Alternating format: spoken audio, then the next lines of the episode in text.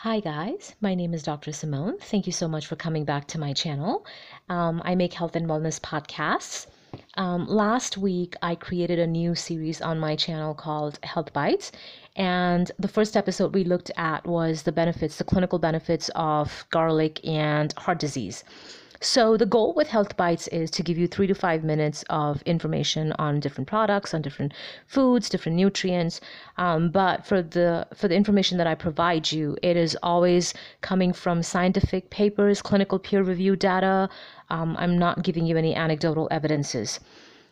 So for this week, I want to talk to you a little bit about the health benefits of consuming turmeric and its role in preventing and treating cancers.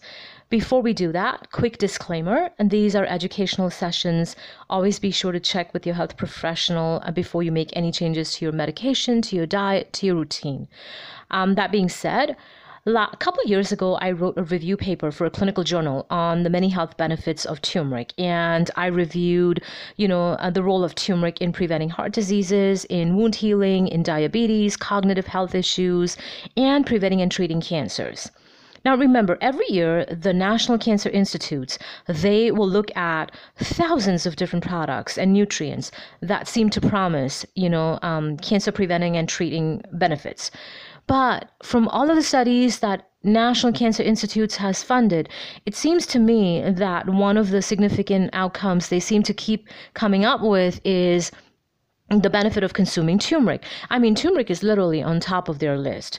So when we talk about turmeric, I'm really talking about the active ingredient in turmeric, which is known as curcumin. But remember, all the studies that I reviewed for my paper, these were looking at dietary spice, the turmeric. So we're not looking at supplements, we're just looking at the spice, okay? So when we talk about, or when the National Cancer Institute, when they review any product or any spice or anything that promises such outcomes as far as we're talking about cancer, we're looking at 3 different categories. We're trying to see if this product is an antioxidant, meaning can it prevent or expunge free radicals? Is it able to suppress tumors? And is it able to block carcinogens? Now, it seems to me from all the papers that I reviewed and the studies that I looked at, that turmeric was able to do all of them, which is really outstanding because, like I said, National Cancer Institute standards are pretty high, and they seem to be constantly, in alignment with what all the papers are saying about turmeric. Keep in mind, when I reviewed for my paper, when I reviewed these studies, I looked at studies across the board, meaning human data, data in animals, and also in a lab setting, meaning in a petri dish. And it seems to be pretty consistent, no matter how you look at it, no matter how you slice this up, turmeric seems to be always coming out on top. In fact, I even found studies that said even smokers were able to benefit from these effects of turmeric. Now remember, smokers are high risk for cancer. And the fact that studies were reporting that was pretty fascinating and outstanding. Another outstanding outcome from reviewing all these papers, I found that even those who were identified or diagnosed to have early stage cancers, turmeric was being used as a part of their treatment plan, and even they were seeming to find some benefit in consuming turmeric, the spice. So, of course, then the question is, how do you consume it? How much do you consume? And what do you do on a daily basis?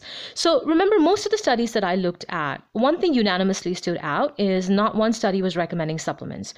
When we're talking about supplements, we're talking about curcumin supplements. And you have to keep in mind, a lot of these supplements are coming from different parts of the world, which means they could have a lot of contaminants in them. So my suggestion is stay away from these supplements. They can cause a lot of interactions with your other drugs. They can cause liver toxicity. You don't want to do that. Just stick to the spice. So from the data that I reviewed, 1 to 2 teaspoons. But here's the key. You want to mix that spice with some black pepper and some good fat to see the benefits. So when you talk about good fat, a lot of the turmeric is being used traditionally in Southeast Asian recipes. So when I looked at the fat that they were using primarily ghee or clarified butter.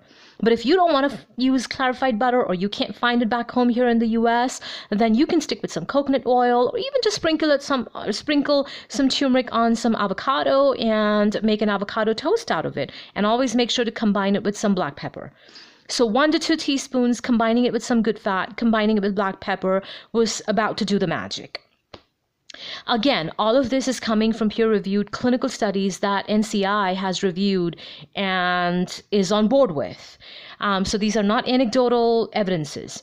So that being said, turmeric seems to definitely have a promising effect in prevention and treatment of cancers. So on that note, I hope you enjoyed the second episode of Health Bites. Please come back. Leave me your feedback if you want me to talk about a certain food or a nutrient. Have a great night. Have a good weekend. And I will talk to you on another episode of Health Bites next week. Thank you, guys.